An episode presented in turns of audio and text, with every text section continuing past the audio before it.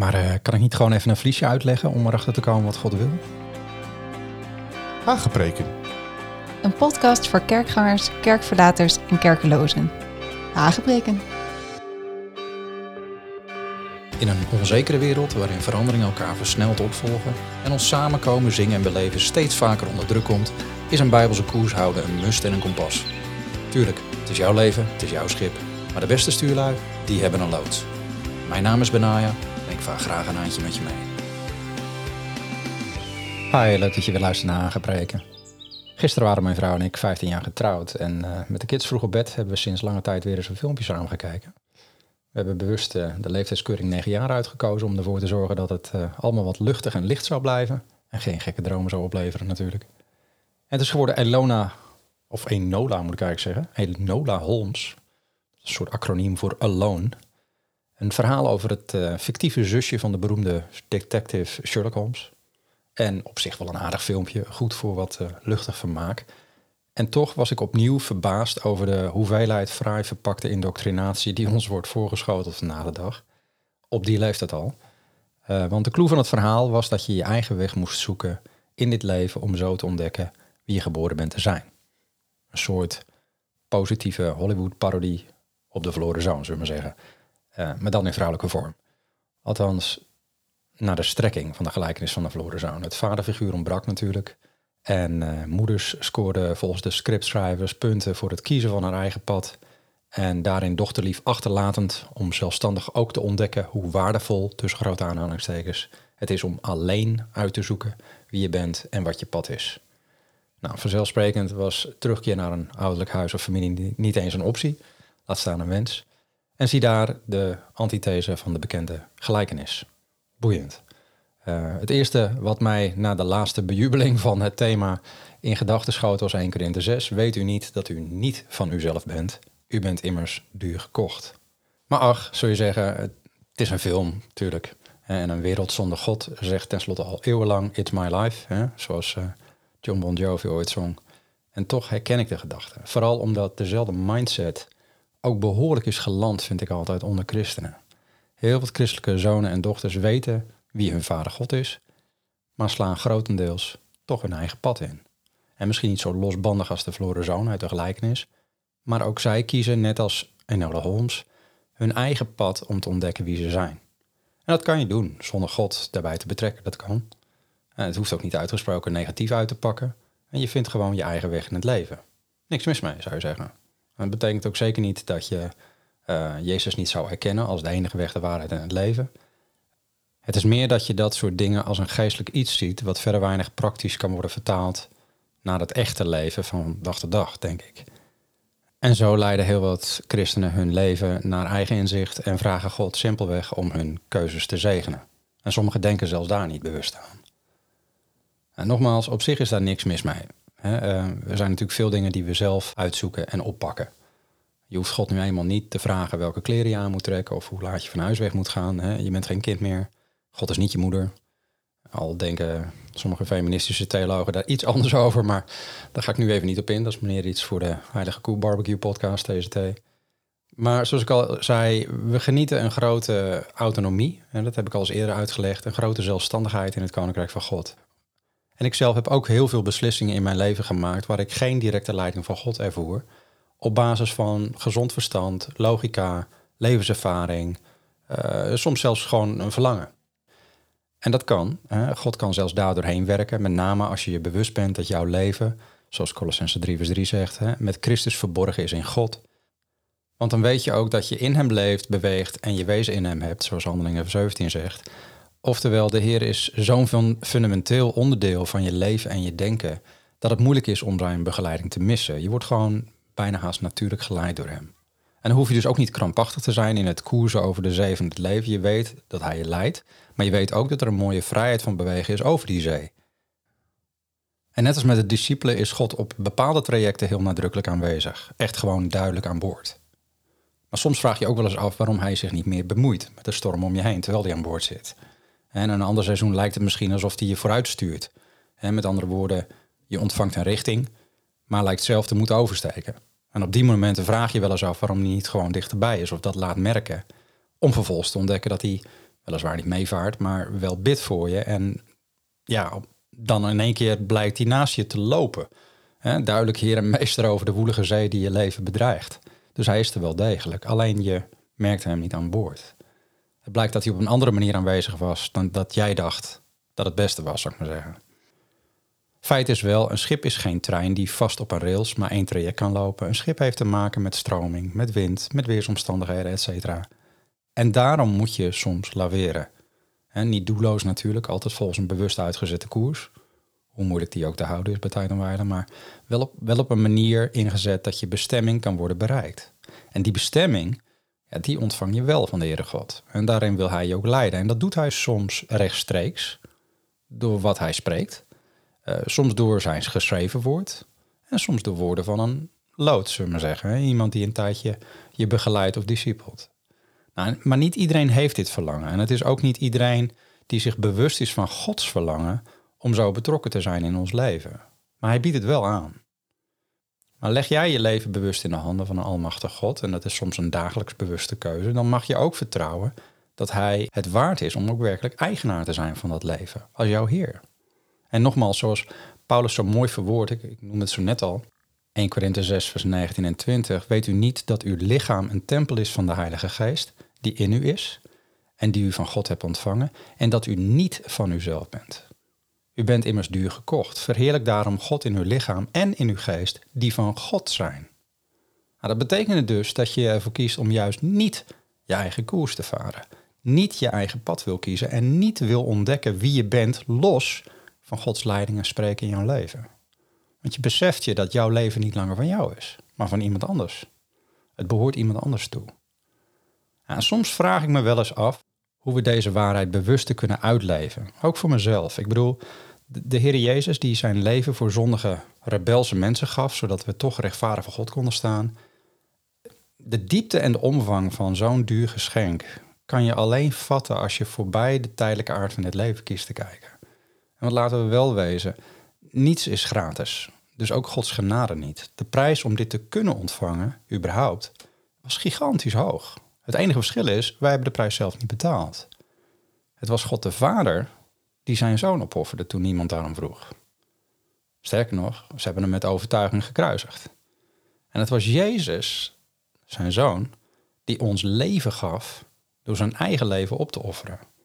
Hij liet zich doodmartelen voor de ongerechtigheid van de hele mensheid. Iets waar hij zelf geen deel schuld aan had. Dat is ongelooflijk. En het is goed om, om ons dit van tijd tot tijd ja, tot ons door te laten dringen. We zijn duur gekocht.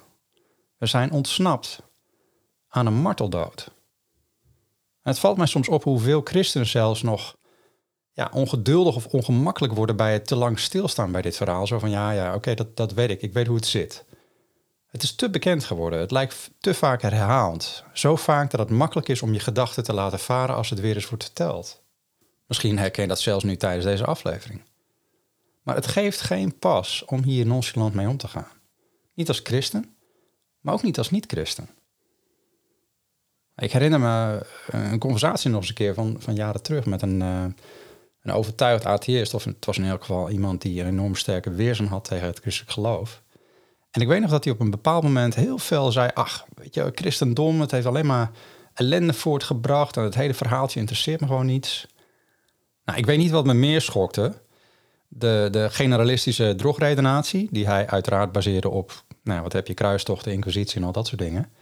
Of het gebrek aan verlangen om eens goed research te doen, in plaats van zich te verschuilen achter allerlei snelle antwoorden. En daarom confronteer ik hem. En ik zei, weet je, dit is behoorlijk schokkend. Hij was acuut stil en, en dat was al een wonder, moet ik zeggen. Maar ik maakte er gebruik van. Ik zei, weet je, het is vergelijkbaar dat jij... Ik zei zoiets van, dat jij met het, een, door het rode licht loopt de weg over, terwijl er een auto met 80 km per uur om de bocht reist, die jij niet ziet aankomen. En op dat moment neemt een man als in een flits een geweldige sprong en duwt jou met kracht van de weg af. Maar dan wordt hij daardoor zelf frontaal geraakt door deze auto en is op slag dood. En toch is het enige wat jij dan kan zeggen, terwijl je opkrabbelt: hey, wie heeft mij geduwd? Nu heb ik een scheur in mijn broek en een schram op mijn arm. Maar als je dan door getuigen wordt verteld dat dit je eigen schuld is, omdat jij door rood licht liep, en dat de man die je van de dood redde nu zelf slachtoffer is geworden, ja, dan past het niet om je schouders op te halen en zeggen: Weet je, ik geloof er gewoon niks van. Ik zit met de schrammen en het interesseert me verder ook niet. Ik ga gewoon mijn eigen gang. Goed fatsoen zou zijn om minstens te onderzoeken: wat is hier gebeurd? Klopt dat verhaal wat getuige je net vertelde? En je zegt wel heel stoer dat het verhaal van Jezus Christus je niet interesseert. Maar ik zeg: je bent bang om te onderzoeken of er een kern van waarheid in zit, omdat je anders consequenties heeft voor je leven. Ik weet nog dat hij met stomheid was geslagen. En dus nou, ik liet hem gewoon staan en ik liep door. En soms moet je dat doen. Soms moet je mensen even laten hangen. Vooral bij mensen die al overtuigd zijn van hun eigen eenkennige wereldbeeld.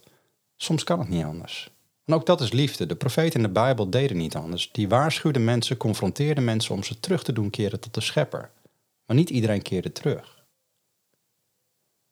Je kan mensen zelf ook niet overtuigen. Mensen moeten tot overtuiging komen door hun, door hun hart open te stellen voor de waarheid van God. Net als de verloren zoon moeten mensen een, ja, een heads-up krijgen dat ze er een potje van hebben gemaakt en niet vrij te pleiten zijn. Niemand van ons. Pas dan komen we, zoals Jezus zo mooi zegt, tot onszelf. Hè? De verloren zoon kwam tot zichzelf. Pas dan kan het goede nieuws, het evangelie, in gaan krijgen in je hart. Maar gelukkig zijn er dus mensen die hun leven bewust leggen in de handen van een almachtig God. En dat vertrouwen dat Hij zijn eigen leven voor ons gaf en het nu waard is om werkelijk eigenaar te zijn van ons leven. Als onze Heer. En zoals ik al in een eerdere aflevering zei, een Heer is iemand die bepaalt wat er met jouw leven gebeurt. Je bent niet langer van jezelf, je bent van die Heer. En daarom is het belangrijk om zijn stem te leren verstaan. Zodat je weet welke koers je moet uitzetten om net als de Heer Jezus te doen wat je de vader ziet doen. En dat is waar deze eerste serie Hagepreek over gaat. Het verstaan van Gods stem. En ik begrijp dat niet iedereen dit makkelijk afgaat. Het is geen gesneden koek. Niet iets wat je 1, 2, 3 leert. Het is, een, het is een weg. Het is een weg van luisteren, van leren, van herkennen, van toetsen, van leren verstaan. En omdat we als moderne mens graag sneller resultaat zien, heb ik dus de vraag wel eens gehad, en daar ga ik deze aflevering eens eventjes op in, kan je niet gewoon een vlies uitleggen? Nou, voor degene die niet weet wat daarmee wordt bedoeld, uh, dat komt uit het verhaal van Gideon. Gideon was een richter in Israël. En ik zal het er even bij pakken. Dat is Richter 6.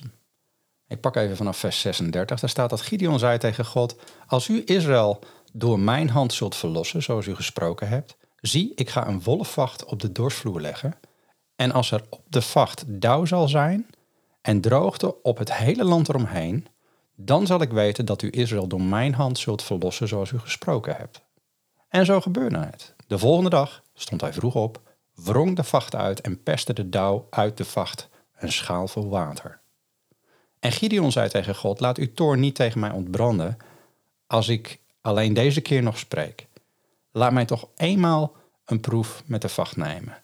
Laat er alleen op de vacht droogte zijn en op heel het land eromheen dauw. En God deed zo in diezelfde nacht.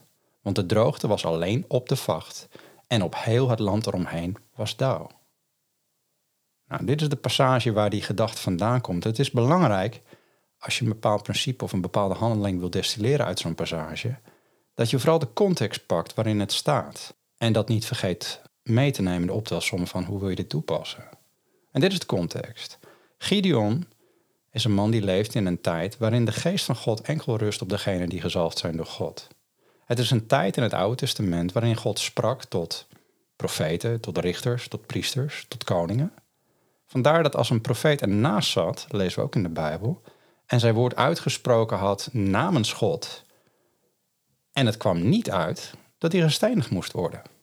En simpelweg omdat Gods geest niet op alle vlees was uitgestort, zoals we nu in het nieuwe verbond mogen genieten zoals in handelingen staat, maar slechts voor een aantal selecte mensen hoorbaar en waarneembaar was. Dus als die ernaast zat, ging het hele volk ging, ja, de afgrond in, zou ik maar zeggen. Als hij zegt, we moeten die kant uit. Dus dan moest hij gestenigd worden. Want hij kon de stem van God verstaan, de rest niet. Desalniettemin, Gideon was niet alleen uitgekozen door God om als strijder en later als richter op te treden voor Israël. Hij had God op bezoek gehad. Dat lees je in het stuk daarvoor. En het eerste punt wat opvalt is dat Gideon geen vlies uitlegde om richting te ontvangen. Of om te weten wat hij moest doen. Wat hem te doen stond, dat was al duidelijk, was al helemaal gecommuniceerd. Namelijk de plunderende hordes van Midian verslaan. En dat was nogal een opdracht. Want wie waren de Midianieten? Nou, technisch gesproken uh, ligt er altijd een beetje een link tussen Midian en Israël. Want toen Mozes als prins uit Egypte wegvluchtte, vond hij een schuilplaats bij Jethro. Dat was de priester van Midian. En hij trouwde ook met zijn dochter Sippora, dat lees je in Exodus 2. En God verscheen ook in Midian aan Mozes door de brandende braamstruik en gaf hem daar een opdracht om Israël uit slavernij te leiden, vanuit uit Egypte te leiden. En toch lezen we dat de Midianieten op een gegeven moment samenspannen met de Moabieten. En dan Biliam, waar we ook al eens een keer eerder in deze serie over spraken, inhuurden om de Israëlieten te vervloeken. Maar dat blijkt niet mogelijk te zijn. Later vervalt Israël toch voor de afgodendienst en de seksuele immoraliteit met Moabitische en Midianitische vrouwen en gaan ze alsnog onderuit. En omdat ze Israël als vijanden behandelen, draagt God daarom Mozes op, een van de laatste opdrachten die hij aan Mozes gaf, om ze te doden. Dat lees je in nummer 31. Maar nu in Richteren komen ze terug met de Amalekieten om te roven en te plunderen.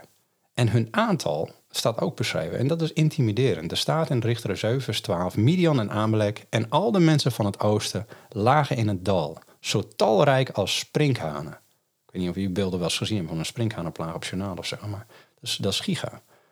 En hun kamelen waren ontelbaar, zo talrijk als de zandkorrels die zich aan de oever van de zee bevinden. Dat is dus niet een klein gezelschap.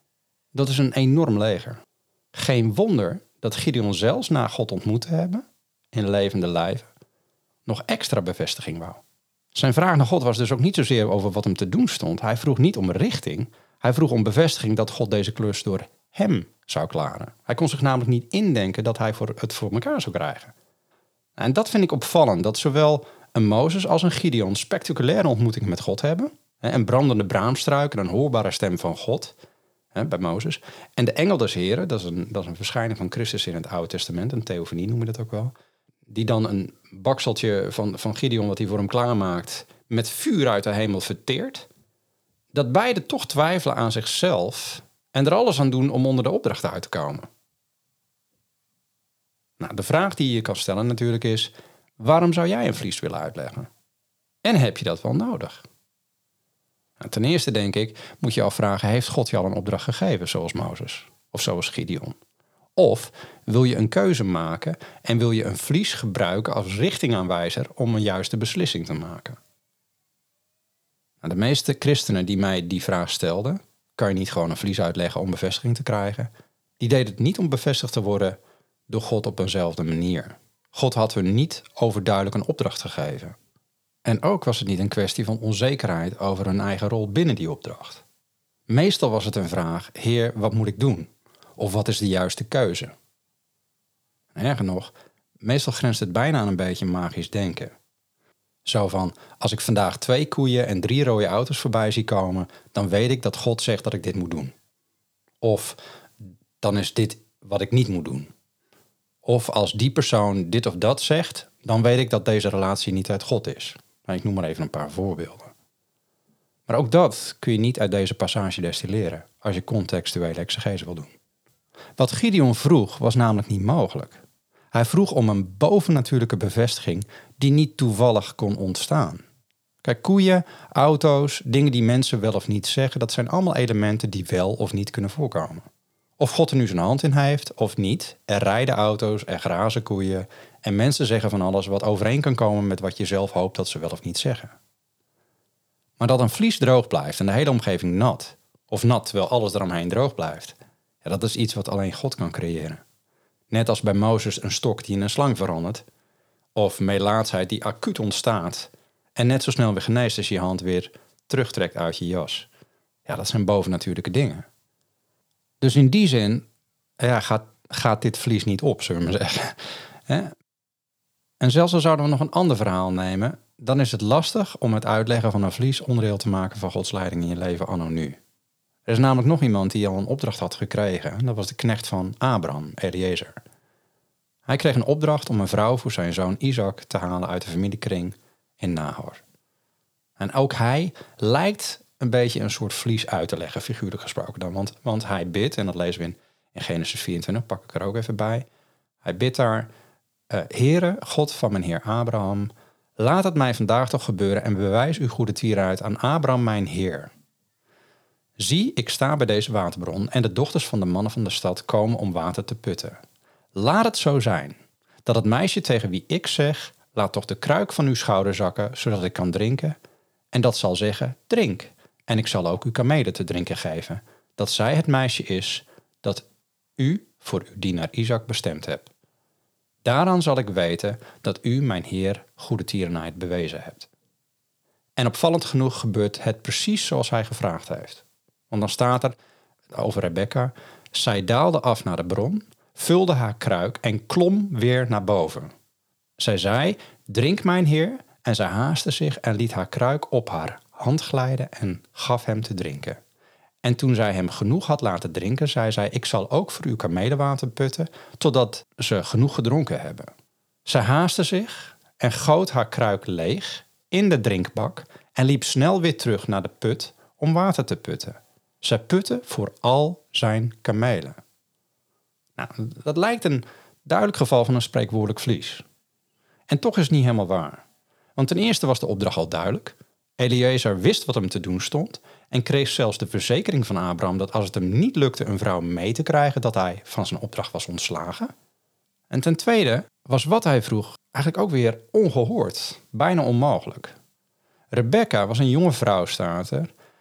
Hij vond haar bij de bron. Die had een kruik bij zich om water te putten. Een kruik die zij op haar hand kon doen laten glijden volgens de Bijbel. Nou, archeologische vondsten wijzen uit dat waterkruiken verschillende formaten hadden. Maar geschat wordt dat de max die je ongeveer kon dragen op je, en op je hand kan laten glijden... hoogstens zo'n 12, 12,5, 13 liter bevat.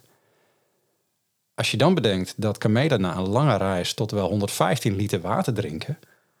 en dat Eliezer, staat er ook in de Bijbel, 10 kamelen bij zich had...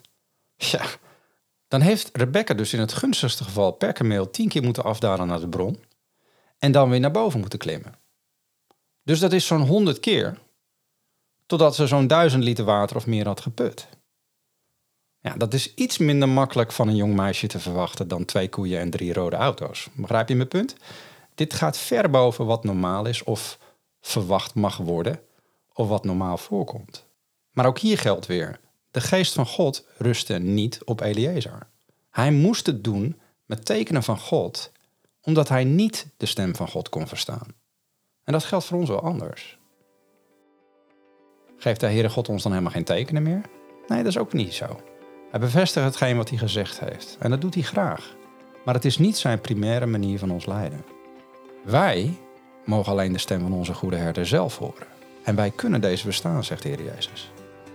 Maar om terug te keren tot tekenen als voornaamste manier van leiding voor onze beslissingen, is vergeten dat wij nu een helper hebben gekregen, de Heilige Geest. Johannes 16, we hebben het eerder gelezen. Die ons de woorden en opdrachten van God te binnen zal brengen, zei de Heer Jezus. Nou, een volgende keer willen we eens kijken naar hoe God zijn woorden wel bevestigt. Want hij gebruikt wel tekenen. Maar dat is iets anders als een vlies uitleggen. Tenminste in de context waarin het vaak gebruikt wordt. En ik hoop dat je na deze aangepreek ook ziet dat het spreekwoordelijke vlies uitleggen een andere context heeft dan waar deze vaak voor wordt aangewend door mensen. En gelukkig zijn we niet afhankelijk van tekenen. En God kan boven natuurlijk tekenen geven. Maar het is niet zijn primaire manier van leiding geven. Hij bevestigt daardoor hoogstens. Het is dus niet de basis waarop wij keuzes maken, maar het is de bevestiging van de keuzes die we al gemaakt hebben. En daar gaan we een volgende keer naar kijken. En tot die tijd, blijf koers houden. Blijf luisteren naar de stem van God. En de volgende keer navigeren we verder.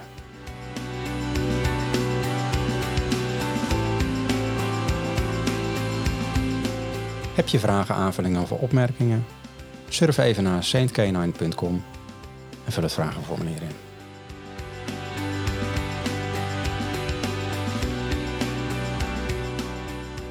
Ook even een bedankje aan alle sponsors. Bedankt dat je deze podcast sponsort. Wil je hetzelfde doen? Surf even naar de site saintcanine.com en dan vind je manier om dit te doen via PayPal of Ideal. Dankjewel.